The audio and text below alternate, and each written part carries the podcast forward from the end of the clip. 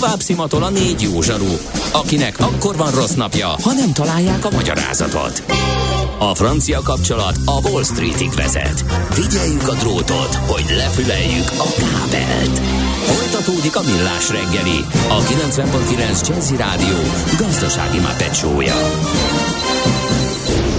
A pénznek nincs szaga. Mi mégis szimatot fogtunk. A Millás reggeli fő támogatója a Superautomobil KFT, a Schiller Auto család Lexus Pest márka kereskedése Újpesten. Schiller Auto család. Autók szeretettel. Jó reggelt kívánunk, már 9 óra 11 perc van, folytatjuk a Millás reggelit itt a 90.9 Jazzy Rádion, Kántor Endrével. És Mihálovics András. És a hallgatókkal. 0 30 20 10 909 itt lehet nekünk üzenni, SMS, Viber, WhatsApp. Két kedv csináló üzenet Jöhet. a műsor hátralévő részére. Meddig kell még elviselni a bántóan narcisztikus Mihálovics beteges túlkapásait? Amikor ez a műsorvezető nem szerepel, remek műsorok vannak. Mielőbbi gyógyulást, jobbulást, terápiát javasol a hallgató. A. Üzenet. B. Üzenet. Nekem az a megfigyelésem, hogy Endreteng túl mindig, és nem csak a kollégákkal, a stúdió vendégekkel szemben is. Igen. Úgyhogy abszolút. azt gondolom, hogy a helyünkre érkeztünk. Én egyébként szeretem ezt a fajta magatartást, hogyha étteremben vagyok, akkor is mindig leszídom a pincéreket, a személyzetet, és így nyilvánvalóan jól járok a végén. Egyébként Én annó... pedig a diagnózist köszönöm, én nem tudtam eddig Ugye? Ennyit leírtam, hogy narcisztikus vagyok, köszönöm szépen a helytálló diagnózist. Helyes. Sürgős gyógyszeres kezeléshez fogok folyamodni. Na, Tedd fel ezt a nevet, hogy Ná- Mihálovics Narcissus András. nagyon jó. Ugye? Igen. Uh, annó még Besenyő Pista bácsi is megmondta, ugye itt a barátság kőolajvezetékre egy üzenet Facebook oldalunkon, hogy a kőolaj finomító is hülyeség, mert nem fog nekik sikerülni. Megy a csőben szomorúan a kőolaj, az igaz, hogy finomodik, finomodik, de ami a legvégén kijön, az azért még nagyon rossz. És nem ugye? finom, igen. És miért nem próbálkoznak krumplival? Sokkal egyszerűbb lenne, csak egy Ja. fazék kéne hozzá. Na, még egy gyors breaking. Baleset történt a Petőfi hídon Pest felé a budai alsó rakpart vonala után, úgyhogy torlódásra számítsanak az arra haladók. Na, de most több komolyságot nyolcas, mert nagyon veretes témát tűztünk napirendre. Milyen legyen a jövő? Az oké, hogy totál zöld, de mégis mennyire? Nagyon csúcs zöld? Maxi zöld? Fantasztikusan zöld? Abban egyetérthetünk, hogy semmiképpen sem szürke, még 50 árnyalatban sem. Szuper zöld. A millás reggeli megújuló energiával, fenntarthatósággal és környezetvédelemmel foglalkozó rovata következik. Együttműködő partnerünk a Green Collect Kft. A vállalkozások szakértő partnere. Green Collect. Hulladék gazdálkodásban otthon.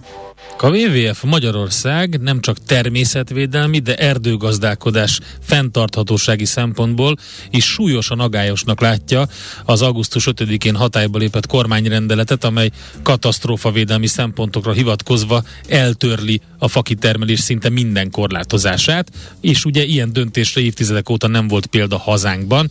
A vonalban Gálhidi László, a WWF Magyarország erdőprogramjának vezetője. Jó reggelt, szervusz! Nincs a vonalban, de mindjárt visszahívom akkor őt.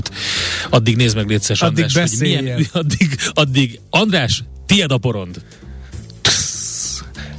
Köszöntöm a kedves hallgatókat, megint a lehetőséget is Endrének, hogy most így hirtelen valamit gondoljak. Na, hallgatókhoz menekülök, mert ők tudnak kapaszkodót adni ebben a nehéz időszakban számomra. A csipek persze, már nem kellenek az oltások, nem kell annyi csip a vakcinagyártóknak, írja hatalmas smiley a hallgató. Eszünkben sincs komolyan venni. Viszont egy másik chip túltermeléshez kapcsolódó üzenet, a kriptobezuhanás miatt a bányász videókártyák iránti kereslet is csökkent. Ez is igaz, illetve az estefem óta hallgatlak titeket, de bevallom, sosem tudom, hogy ki kicsoda, éppen melyik őtök beszél, akkor segítünk. Ács Gábor vagyok most én. Én pedig Gede Balázs. No, és a vonal túlsó végén pedig, ha minden igaz, akkor itt van Gálhidi László. Uh, hall le bennünket. Kívánok! Jó reggelt, szervusz! A WWF Magyarország erdő programjának vezetője. Hétfőn beszélgettünk egy erdészeti szakértővel ugyanerről a témáról. Azon gondolkodunk, hogy ugyanazokat a kérdéseket feltesszük, hogy te mit gondolsz erről a, erről a kérdésről.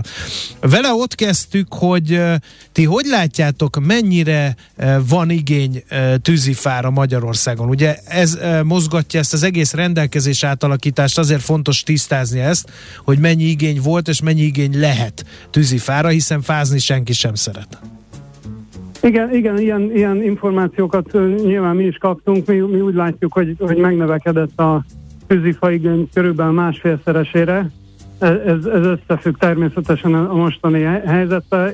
Mi is úgy gondoljuk, hogy sok, sokan félnek attól, hogy télen, télen mi, mi vár rá, várhat ránk. Megfagyunk, mi lesz? Igen. Na, akkor a következő kérdés az, hogy ha megnőtt az igény, akkor ezt a magyar e, erdők, ezt a megnövekvő igényt ki tudják-e elégíteni, anélkül, hogy évtizedekre károsodnának, vagy vészesen lecsökken az erdőterülete az országnak? Igen, hát az elmúlt években, évtizedekben az erdészek is rendszeresen kommunikálták, hogy tulajdonképpen nem vágnak ki több fát az erdőkből, mint ami, ami megterem, sőt még annál jóval kevesebbet, tehát ez a tartalék képződött az elmúlt idők során. Mondhatnánk azt is, hogy, hogy, hogy minden évben. Úgyhogy adódik a, a lehetőség, én azt gondolom, hogy több fát átmenetileg biztos, hogy ki lehet termelni több fát az ország erdeiből, mi úgy gondoljuk, hogy elsősorban onnan kellene ezt a töbletet megtermelni, ahol az erdők kevésbé értékesek. Ezek, hogy, ez, ez egy nagyon fontos dolog.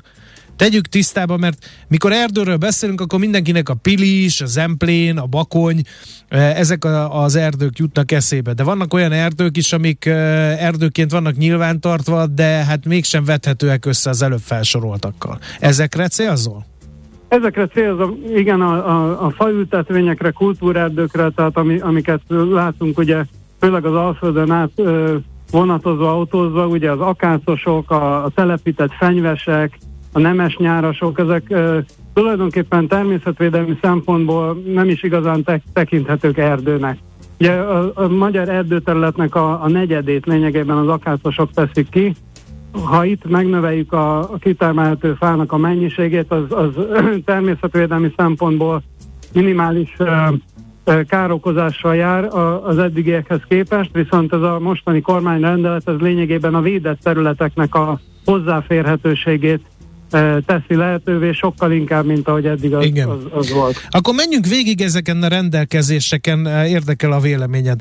Ugye vágás érettségről van szó az egyik passzusban, és azt mondják, hogy a vágás érettség előtt is ki lehet termelni egy erdőt, és akkor most hagyjuk az árutermelő erdőket, hagyjuk ezeket a, a faültetvényeket, akkor fogalmazzunk így, és maradjunk a, a hagyományos erdőnek, amit mindenki ért az alatt, ami ezer fából áll, cserjék vannak benne, mókusok ugrálnak, őzikék legelésznek, stb. stb. Ez, ez miért fontos ez a rendelkedés? Vagy milyen hatása lehet, inkább így kérdezem, ha a vágás érettség előtt termelnek ki fákat?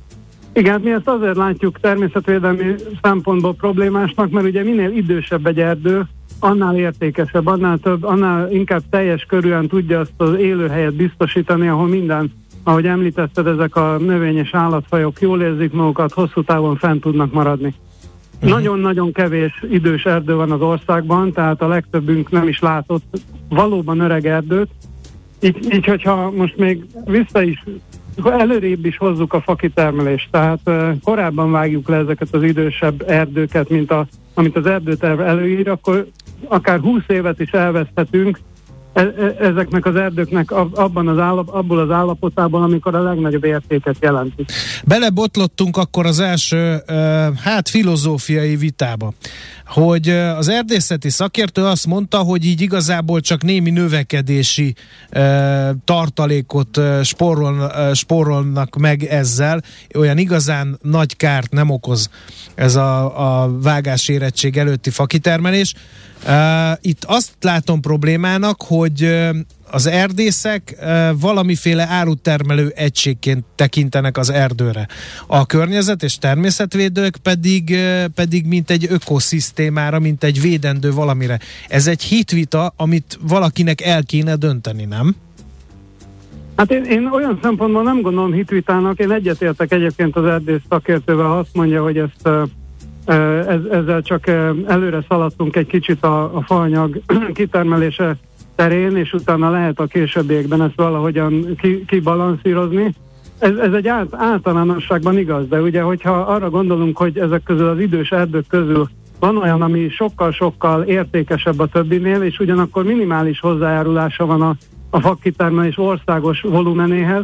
Ha ezek, ezeket elveszítjük, most gondoljunk a, a, a bármelyik hegységünk kiránduló erdeinek a, a legszebbjeire, ha ezekből valamit elveszítünk, akkor az az hatalmas érvágás a természetvédelmek, fajnyak termési szempontból pedig nem azt nem szoroz. De itt meg azt, azt hangzott el valamiféle a szakma védekezéseként, hogy hát az erdészek sem teljesen ostobák, nem fogják e, tönkretenni a jövőt, ők is az unokáinak gondozzák a rájuk bízott erdőket. Tehát lehet-e az, hogy a lehetőség megvan, de valamiféle szakmai önmérségletet mégis tanúsítanak azok, akikre rá van bízva, hogy melyik vág, fát vágják ki, és melyiket hagyják meg?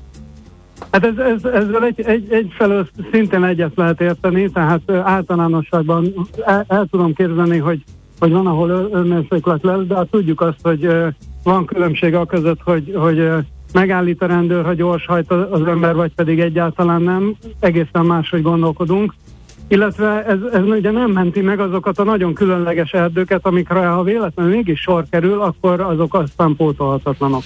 Közben nézegettem ezt a tervezetet, és van itt a 33. paragrafus, amit az egyik hallgatónk kivonatolt nekünk. Nagyon szépen köszönjük, aki jogász, és az agályos részeket megkereste, ahol lényegében azt mondja ki, hogy a fakitermelést követő erdőfelújítás során nem kell őshonos fafajokat telepíteni, tehát bármit lehet, és nem kötelező természetes felújítási módszerek alkalmazása. Ez Tehát a sajróhajtatás. Itt ugye igen. mi lehet ennek a következménye, teszi fel a kérdést.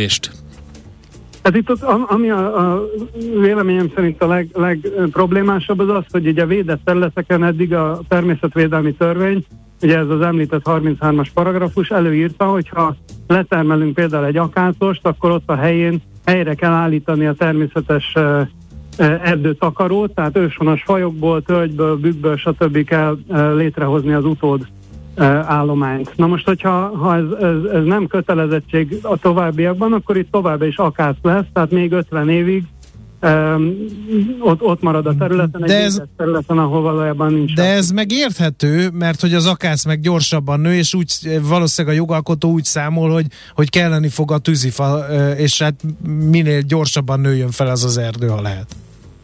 Hát ez ugye rövid távon semmit nem ö, változtat, hogy milyen módon újítjuk fel az erdőt, tehát ö, ebben nem kéne, hogy sietség legyen, illetve hosszú távon ugye növekszik az ország teljes erdőterülete, illetve a, a, az élőfakészlet, tehát a fatömeg is. Szó nincsen arról, hogy a jelenlegi tempóban az erdőket használva ne, ne tudnánk akár még fokozni is a fakitermelést. Én azt gondolom, hogy ennek nincsen, nincsen reális indoka, hogy miért kell ilyen sietséggel és ezt a legrosszabb utat választva felújítani az erdőket. Még akkor is, hogyha most hirtelen több fára van szükség. Tarvágásról beszéljünk egy picit itt a leg, ugye itt a, a, a módszerek kapcsán, ugye a kormányrendelet szerint mindenhol lehet, Igen, területi de korlátozás nélkül, én, és nem kell megvárni a korábbi erdőfelújítás befejezését. Én uh, itt a tarvágásra is tegyünk különbséget, mert arra lehet vágni, ahogy mondtál, egy termelő erdőt is, csak ugye amikor ezt a szót halljuk, hogy tarvágás, akkor megint ott látunk, hogy ott bolyong szegény őziken, meg a mókus, mert a fatönkök között a kisvakond rajzfilm alapján, és ott sírnak egymás vállán, talán, mert hogy kivágtak egy, egy őstölgyes, de hát itt, itt is gondolom valamiféle arány, vagy, vagy egyéb korlátozás azért csak benne van azokban, akik a láncfűrészeket kezelik. Persze nem, nem mindegy, hogy a tarvágás az hol, hol történik, am, amiről már szó volt ugye akácosban és egyéb kultúrerdőben, ez gyakorlatilag a, a megfelelő technológia. Mi is azt sérelmezzük, hogy itt a, a, azokban az állami magas természetességű védelmi és közjóléti rendeltetésű erdőkben is lehet arra vágni, ahol a 2009-es erdőtörvény ez gyakorlatilag megtiltotta. Tehát ez az erdőknek egy nagyon szűk köre, mondhatnánk, hogy a krémje a legjobbja, itt teljesen értelmetlennek látjuk azt, hogy vissza, vissza lehet hozni a tarvágást. És akkor nyilván ezeknél az erdőknél felmerül az, hogy ha már van egy ilyen lehetőség, ugye, é, akkor, akkor itt különböző visszaélésekre is öm, sor kerülhet. Például olyan faanyagot ki lehet termelni ö, olcsón, mert itt van Magyarországon, amit különben nem tudott volna megszerezni ö, valaki, és lehet, hogy az nem tűzifának fog menni, hanem valahova máshova. Hát ez, ez egészen egyértelmű, tehát miután most szélesre nyíltak a kapuk a, a, az ilyen típusú beavatkozások előtt, én, én bennem sajnos nincsen illúzió, hogy minden esetben ön, ön mérsékletet fog e, tanúsítani a kezelő, pláne hogyha ha az ő szakmai elveivel ez egyáltalán nem ütközik. Tehát annak idején, mikor a bükkben levágták a 180 éves bükköst a, a, a Nemzeti Park kellős közepén, akkor is volt olyan erdész, aki azt mondta, hogy már 50 évvel ezelőtt le kellett volna vágni. Aha. Uh, még egy, egy nagy felhördülést kiváltó passzusról beszélnünk kell, ez pedig a kitermelési tilalmi időszak. Itt megint a laikus azt látja, hogy eddig télen, amikor már a bogarak is nyugovóra vonultak, meg a madarak se fészkelnek, lehetett kitermelni a fákat, most ugye, hogy nincs kitermelési tilalmi időszak, most majd nekiásnak és zöld lombkoronába a fészkelő madarakat, meg a bogarakat, meg mindent elpusztítva fognak nekiesni az erdőknek. Valós félelem lehet ez? Hát én azt gondolom, hogy ez, ez az egyik leg, leg na, nagyobb veszély ennek a, ennek a kormányrendeletnek. Tehát ez még az erdész szakmában is egy, egy ősi szabály, hogy fát akkor termelünk, amikor már le, leállt a netkeringés, amikor a talaj megfagyott, amikor a legkisebb kárt okozzuk az erdőbe. Hogyha most május közepén elkezdődnek majd a fakitermelések és fészkestől dőlnek a fák, hát ez olyan lesz, mintha valami természeti csapás érte volna az erdőt, ki tudja hány helyen fog ez egyszerre bekövetkezni az országban, és hány éven keresztül, hiszen nem tudjuk, hogy ez a vészhelyzeti állapot, ez meddig fog fennállni. Uh-huh. Akkor nagyon fontos tisztázni, ugye, hogy a, beszélgetésünk hétfőn az erdőmérnöki, erdőgazdálkodási szempontból e, történt. Ugye ott elmondta a szakember, hogy Magyarország erdei e, milyen állapotban vannak nagyjából, Van benne, mennyit lehet kitermelni, és a többi. De ugye itt nem csak ezt kell e, figyelembe venni, hanem azt, hogy a rendelet mire ad lehetőséget, Aha. és mire teremt lehetőséget. akkor, akkor, ha jól látjuk, akkor a rendelettel az a baj, hogy szélesre tár egy kaput, ahogy te fogalmaztál, és azon mindenki úgy megy keresztül, ahogy akar. Tehát az a visszatartó erő, ami eddig benne volt a jogszabályokban, az most nem lesz, és a visz, az eddig meglévő visszatartó erő ellenére történtek túlkapások, akkor most ezek még nagyobb arányban fognak megjelenni az erdőkben. Hát ez egyértelmű, hogy ilyenkor egy, egy egyszerű döntése a kezelőnek, hogy, hogy ebből mit használ ki ezekből a lehetőségekből. Sőt, amiről eddig még nem beszéltünk, hogy a, a, a rendeletben az is benne van, hogy a miniszter saját hatáskörben az erdőterven kívül is bármilyen erdőre vonatkozóan döntést hozhat. Tehát ez gyakorlatilag olyan, mintha a, a, a miniszter az megkerülhetné a, a, az erdőtörvényt, illetve a, a hozzá tartozó szakhatósági munkát, ami hát lényegében minden erdővel kapcsolatban veszélyt jelenthet. Meglátjuk, hogy ez milyen formában okay. lesz. Uh, akkor az utolsó kérdés, mert nagyon elszállt az idő, és az, e- a hétfői vendégnek is ugyanezt tettem fel, érdekelne a véleményed. Te személy szerint uh, olvasva ezeket a paragrafusokat aggódsz a magyar erdők jövőjéért? Én, én nagyon aggódom. Tehát ugye a klímaváltozás közepén vagyunk, tegnap a bükköt végigjártuk, sárga az egész erdőterület, 120 éve nem volt ilyen asszály, de jövőre se lesz jobb a helyzet, tehát ha ilyen drasztikus erdőgazdálkodási gyakorlatot fenntartunk, az csak a, a, az aggodalmakat húzza alá. Ha, ha pedig egy ilyen rendeletekkel még tovább súlyosbítjuk a helyzetet, akkor végképp nincs okunk arra, hogy optimisták legyünk sajnos. Akkor pont az ellenkezőjét kellett volna, ugye, hogy vannak olyan területek, amiket azt kellett volna mondani, hogy, hogy tök mindegy, hogy mi van, azokhoz nem lehet hozzányúlni, mert pontosan azokat a, a, a klímaváltozás hatásait enyhítik, a vízgazdálkodást hatásá, hatásfokát emelik, és a többi. Hát igen, itt egy optimális egyensúly kell, mert ugye tűzifára szükség van, ez, ez, ez egyértelmű, de, de az erdőket is me, meg kell menteni, mert, mert ami most zajlik, az, az ugye oda fog vezetni, hogy egy idő után nem lesz honnan tűzifát vágni, vagy csak vagy, vagy, vagy úgy egyébként elveszítik az erdők az összes egyéb funkciójukat. Még egyet a tűzifáról a hallgatók kérdezik. Abban a vitában mi szerint az idén kivágott tűzifa az majd jövő télen lehet felelősség teljesen eltüzelni. Ezt, ezt rendbe tennéd a fejekbe, hogy ez így van-e, vagy nem? Vagy esetleg fafajtól függ, mert lehet, hogy az akác hamarabb szárad, mint a bükk. Nem tudom, a véleményed érdekel. E, e, ebben nem vagyok annyira szakértő, de, de ami, minden, amit hallok, az arról szól, hogy, hogy gyakorlatilag felelőtlenség nyers tűzifával fűteni. rendkívüli mértékben ö, szennyezi a levegőt, ugye ez, ennek egészségügyi következményei lehetnek, illetve sokkal alacsonyabb a fűtőértéke, valamint tönkreteszi a, a tüzelőberendezést, tehát ö, abszolút nem célszerű ezeket használni, csak miután kiszárad. Ja, és akkor nem is említettük még a talajeróziót, ugye, a, a, a víz megkötő, igen. igen, és a villámárvizeket, ami nagyon fontos lenne. Erről korábban beszéltünk már a Magyar Erdők kapcsán veled, és a millástegeli.hu podcastek között meg lehet találni. Köszönjük szépen az információkat. Hát ugye ez még alakul ez a helyzet, hogyha jól emlékszem, akkor péntekre, péntekre van erre egy tüntetés ezzel ellen a változtatások ellen. Minden esetre folyamatosan követjük az eseményeket, és hogyha szükséges, akkor mindenképpen beszélünk még. Köszönjük szépen az Én infókat. Jó munkát, szervusz! Köszönöm, szervusztok! Gáli Lászlóval beszélgettünk a WWF Magyarország erdőprogramjának vezetőjével az erdészeti szabályozás átírásával kapcsolatban. A Millás reggeli megújuló energiával, fenntarthatósággal és környezetvédelemmel foglalkozó rovata hangzott el. Superzöld, hogy a jövő ne szürke legyen, hanem zöld. Oké? Okay? Együttműködő partnerünk a Green Collect Kft. a vállalkozások szakértő partnere. Green Collect. gazdálkodásban otthon. Tőzsdei és pénzügyi hírek a 90.9 jazz az Equilor befektetési ZRT szakértőjétől. Equilor, az év befektetési szolgáltatója. És itt is van velünk Török Lajos vezető elemző a vonalban. Szervusz, jó reggelt kívánunk! Jó reggelt, sziasztok! Na mi történik a Budapesti értéktősdén? Tegnapi esések után úgy tűnik, hogy pozitív korrekció érkezett, 1%-os pluszban 43.199 ponton kereskedik.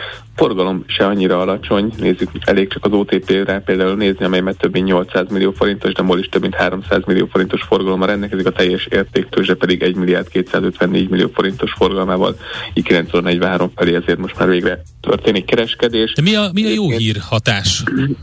Szerintem olyan nagyon jó hírek semmi nem jött ki, inkább a tegnapi, korrekt, tehát a tegnapi esés miatt egy kicsi pozitív korrekció.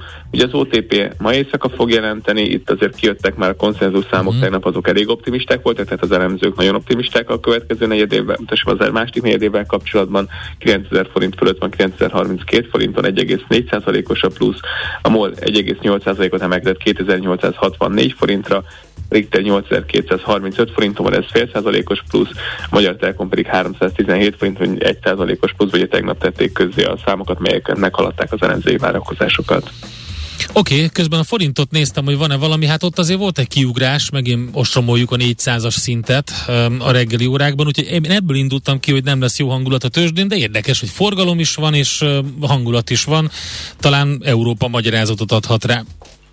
Hát ez az igazság, hogy nem, én is erre gondoltam reggel, okay. amikor először megláttam a számokat, de itt teljes iránykeresés, hogy mindenki az amerikai inflációs adatra várt, nem ezelőtt senki nem nagyon mer se báj, se szel gombot nyomni, úgyhogy tényleg a DAX 0,01%-os pluszban, a Eurostox 50 0,1%-os mínuszban, tehát tényleg pontokat tikkel ide-oda, és Amerikában teljesen ugyanezt látjuk, tehát a Dow Jones van pici zöldben, de tényleg minimális zöldről beszélünk, az S&P hasonlóan minimális mínuszban, a Nasdaq egy 0,1%-os mínuszban, így a futures alapján, de tényleg nem mondom, senki nem mer semmit, amíg, amíg nem jönnek ki a mhm. számok, uh-huh. és nem tudjuk, hogy, hogy mi lesz. Ez most nagyon kulcsfontosságú lesz az elkövetkező időszakra, hiszen a Fed politikáját meghatározza, hogy tényleg megtörtént az inflációs peak, tehát a csúcsa, amit várunk.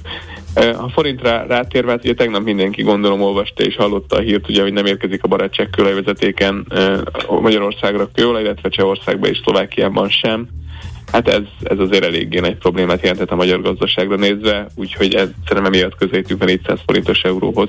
És azt is hozzá kell tenni egyébként az előző erősítésnek igazából, tehát a múlt heti, illetve a most elhételi erősítésnek olyan igazán nagy oka nem volt. Tehát uh-huh. hivatalosan semmilyen információt nem tudunk. Nyilván mindenki arra gondolt, hogy spekulál mindenki, tehát ez, ez, ez egy kicsit ezért sok volt ehhez, hogy több mint 10 forintot erősödtünk. Most ehhez képest most megjött egy negatív hír, most elindultunk megint fölfelé. Oké, okay, Lajos, köszönjük szépen, jó kereskedés nektek! Jó Köszönöm, munkát. sziasztok! Török Lajos vezető elemzővel beszélgettünk. Tőzsdei és pénzügyi híreket hallottak a 90.9 jazz az Equilor befektetési ZRT szakértőjétől. Equilor, az év befektetési szolgáltatója. Érdekel az ingatlan piac? Befektetni szeretnél? Irodát vagy lakást keresel? Építkezel, felújítasz? Vagy energetikai megoldások érdekelnek? Nem tudod még, hogy mindezt miből finanszírozd? Mi segítünk!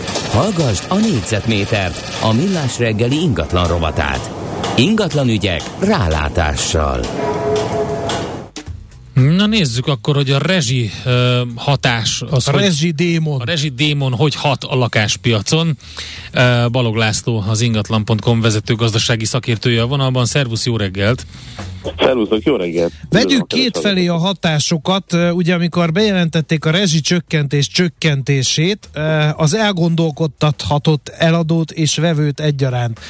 A, a bérbeadókat és a bérbevevőket egyaránt. Mert hogy az eladó az lehet, hogy azt mondta, hogy hú, nekem van egy egész jó energiabesorolású lakásom, akkor csavarok ennek az eladás járán fölfelé egyet. A, a vevő meg azt mondta, hogy hú, hát akkor lehet, hogy mégse ezt a használt lakást veszem meg ezzel a repülőgép turbina méretű gázkazánnal, hanem nézek valami más miatt. És az albérleteknél ugyanez elő lehetett, hogy azt mondta valaki, hogy ha, ha nekem van egy távfűtéses lakásom, abban a kevesebb lesz a rezsie, akkor azt tessék megfizetni, és a bérbevevő meg azt mondja, hogy hát nem biztos, hogy olyan bérbe vagy bérleménybe bemennék, ahol nagyon sokat kell a rezsire fizetni. Mennyire lehet ezeket a gondolkodásokat cselekedetetre váltani a piacon? Hát ha ezt a két vagy négy szempontot veszük alapul, akkor érdemes ketté választani az adásvételeket, meg a bérlakáspiacot, az albérletpiacot, mert a, az például már a koronavírus járvány is bizonyította, meg amúgy is jellemző a lakáspiacra, hogy az meglehetősen lomha, legalábbis az adásvételek terén. Emlékezzünk vissza, hogy a Covid idején alig pár hét alatt bezuhantak az albérletárak, a lakásárak viszont szinte semmit nem változtak, tehát a uh-huh. ingatlanárak, hogyha valaki eladni vagy venni szeretne, az egy olyan vonathoz hasonlít, ami ha elindul, akkor zakatol, és ha rá is lépünk a fékre, még jó pár perc és jó pár kilométer, amíg vég ténylegesen megáll. Tehát lassú a hatás, és egyébként néhány hét alatt nagyon kevés dolog gyűrűzött be ide. Ugye uh-huh. ez azért fontos elmondani, mert azért sok mindent lehetett hallani, hogy itt már akár milliós panel uh, árak, vagy, uh, vagy az új lakások további árobbanása várható. Most egyelőre semmiért nem látunk. Kb. minden halad ugyanúgy, mint eddig. A bérleti díjak esetében valóban érezhető egy változás, mind a kereseti, mind pedig a kínálati oldalon, már csak abból a tényből kifolyólag, hogy lehet, hogyha valaki egy magasabb bérleti díjjal rendelkező, de alacsonyabb rezsiköltségű, korszerű ingatlant vesz ki, akkor a lakhatási összköltség az lehet, hogy alacsonyabb lesz, mint hogyha egy mm, kevéssé korszerű, de magas rezsijű ingatlant venne bérbe. Tehát ez, ez még akár kifizetődő is lehet a bérlők számára. Uh-huh. A másik ilyen dolog pedig, hogy Ugye itt említettétek a távfűtéses lakásokat, hogy kisebb lesz a rezsie. Na most ez relatív értelemben igaz, tehát mondjuk egy téglaépítésű társasági lakáshoz képest elképzelhető, hogy kisebb lesz a rezsie, de ténylegesen a paneleknél az történt, hogy nem történt semmi, tehát ott továbbra is ugyanazt a amúgy egyébként elég borsos rezsijárat kell kifizetni, mint eddig, hiszen azért nem a panelépületek a legenergiatakarékosabb és legkorszerűbb épületgépészetileg a legkorszerűbb ingatlanok. Tehát ebből a szempontból ott, ott sem látunk elmozdulást, és egyébként megnéztük a, a, az adatokat. Igen, bocsánat, de, de hogy ahhoz képest, hogy mondjuk valakinek uh, triplájára vagy négyszeresére emelkedik a rezsiköltsége csak a gázárak miatt, um, a villanyban ugye nincsen ekkora ugrás, ahhoz képest az, hogy nem történik semmi, az fajlagosan egy, egy csökkenés, tehát neki nem kell négyszeresét kifizetni, hanem itt amilyen egy picit emelkedik a rezsidíja, éppen a, attól függően, hogy a, a panel mennyit fog fizetni a társasház, vagy az egész ház ház a távszolgáltatásért, távfűtés szolgáltatásért. Ebben, ebben abszolút igazad van, de viszont a, az, hogyha valakinek négyszeresére ugrik a rezsie, az maximum annak az ingatlannak a, az értékét értékéből vehet vissza, de ettől függetlenül a, a, a másik ingatlan, tehát ahol ugyanúgy ennyi a rezsi, az ebb, a jelenlegi környezetben, tehát most arról beszélek, ahol több mint 13%-os az infláció, a jegybanki alapkamat már, már meghaladja a 10%-ot, és például hitelt is már 6-7%-os kamattal lehet a legjobb feltételek mellett is kapni. Ez nem éppen a vevők ma már hagyja a vizet, és főleg ez a gazdasági bizonytalanság nem feltétlenül ágyaz meg egy újabb árobbanásnak, függetlenül az ingatlanok típusától. Egyébként azt látjuk, hogy például a panelárakban alig van elmozdulás, nyilván a korszerűbb ingatlanok esetében van egy kis emelkedés.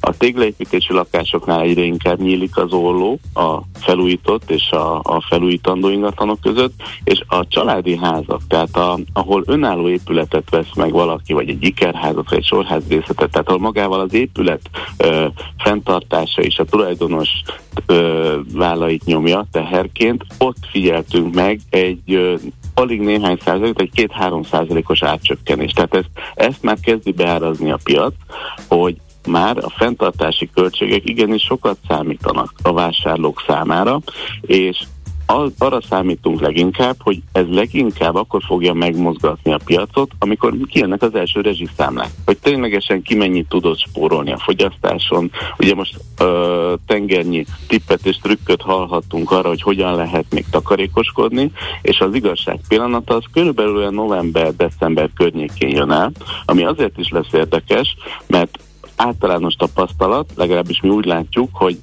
a karácsony egy olyan fordulópont, amikor összegyűlik a család, komoly döntéseket hoznak a lakhatással, vagy az ingatlanok sorsával kapcsolatban, családon belül, és a következő év eleje lehet az, amikor ezekből a döntésekből tényleg cselekvés formájában akár rohamosan nőhet ezeknek a kevés energiahatékony ingatlanoknak a kínálata, és az már jobban összeborzolhatja az árakat is. Már csak azért is, mert ugye Magyarországon az emberek több mint 90% a saját tulajdon ingatlanban lakik, tehát ahhoz, hogy például ti mondjuk Budapesten eladjatok egy lakást, lehet, hogy valakinek mondjuk Borsodobó üzemplényben megyében kell eladni a saját ingatlanát, hogy egy ilyen dominószerű láncolaton a ti vevőtök is el tudja adni a saját ingatlanát, hogy a következő otthonát megvásárolja. És ez lesz majd egy nagyon érdekes ö, ö, időszak a lakáspiac szempontjából. Oké, okay, értjük a folyamatokat. Köszönjük szépen az információkat. További jó munkát Köszönjük nektek. Szépen. Köszi. Szervusztok. Balog Lászlóval beszélgettünk az ingatlan.com vezető gazdasági szakértőjével. Négyzetméter ingatlan ügyek rálátással. A millás reggeli ingatlan rovata hangzott el. Hát nem maradt más hátra, mint elbúcsúzni. Te most pihensz egy picit, ugye? András. Ja, azt hiszem, keresek egy gyógymódot a narcizmusomra holnap, és hogyha ez sikerül, akkor jövök vissza pénteken. Én azt hallottam a csaláni órá. Meg fogok hengergőzni abban, és Mert abban nem a ménkű, azt mondják, úgyhogy nem fontos, amit mondtál, az a az, két dolog, se a telihold, se a másik. Az, az nem. előző lakó a múlt télen semmit nem fűtött, sőt, nyitott ablaknál aludt, mert minden este benyomott egy üvegviszkit, akkor ott most jó a rezsi, vagy nem? Uh-huh. Panelban lakom, saját hőcserélő van a háznak, 20 ezer forint fölött sosem fizettem még többet télen, a kulcs a saját tulajdonú hőcserélő, a főtáv vastagon kéri a díjat, ha a háznak nincs saját ilyenje, írja István Messenger alkalmazással. No, hát akkor köszönjük szépen Sziasztok. a figyelmet. Anteusz, Fekete Láb, Mihálylovics, Ács Maci és DJ Kántor Gede Balázs, miért zavarjátok meg szegény hallgatót a nevünkkel? Bár ezen én csak nevetek, írja, írja Judit. Hát ezért, kedves Judit. Ezen vicceltünk. Köszönjük a figyelmet. Megköszöni már a figyelmeteket Ács Gábor és Gede Balázs. Eh, holnap eh, reggel egy második műsorvezetői páros fog érkezni. Eh, fogadjátok őket szeretettel. Addig pedig, hát Mihálovics kollégától ólózva azt tudom ajánlani mindenkinek, hogy, hogy termelje a GDP-t, hogy legyen pénzünk fűtőolajra. Köszönjük szépen. Köszönjük a figyelmet. Holnap 6.30-tól ismét találkozunk.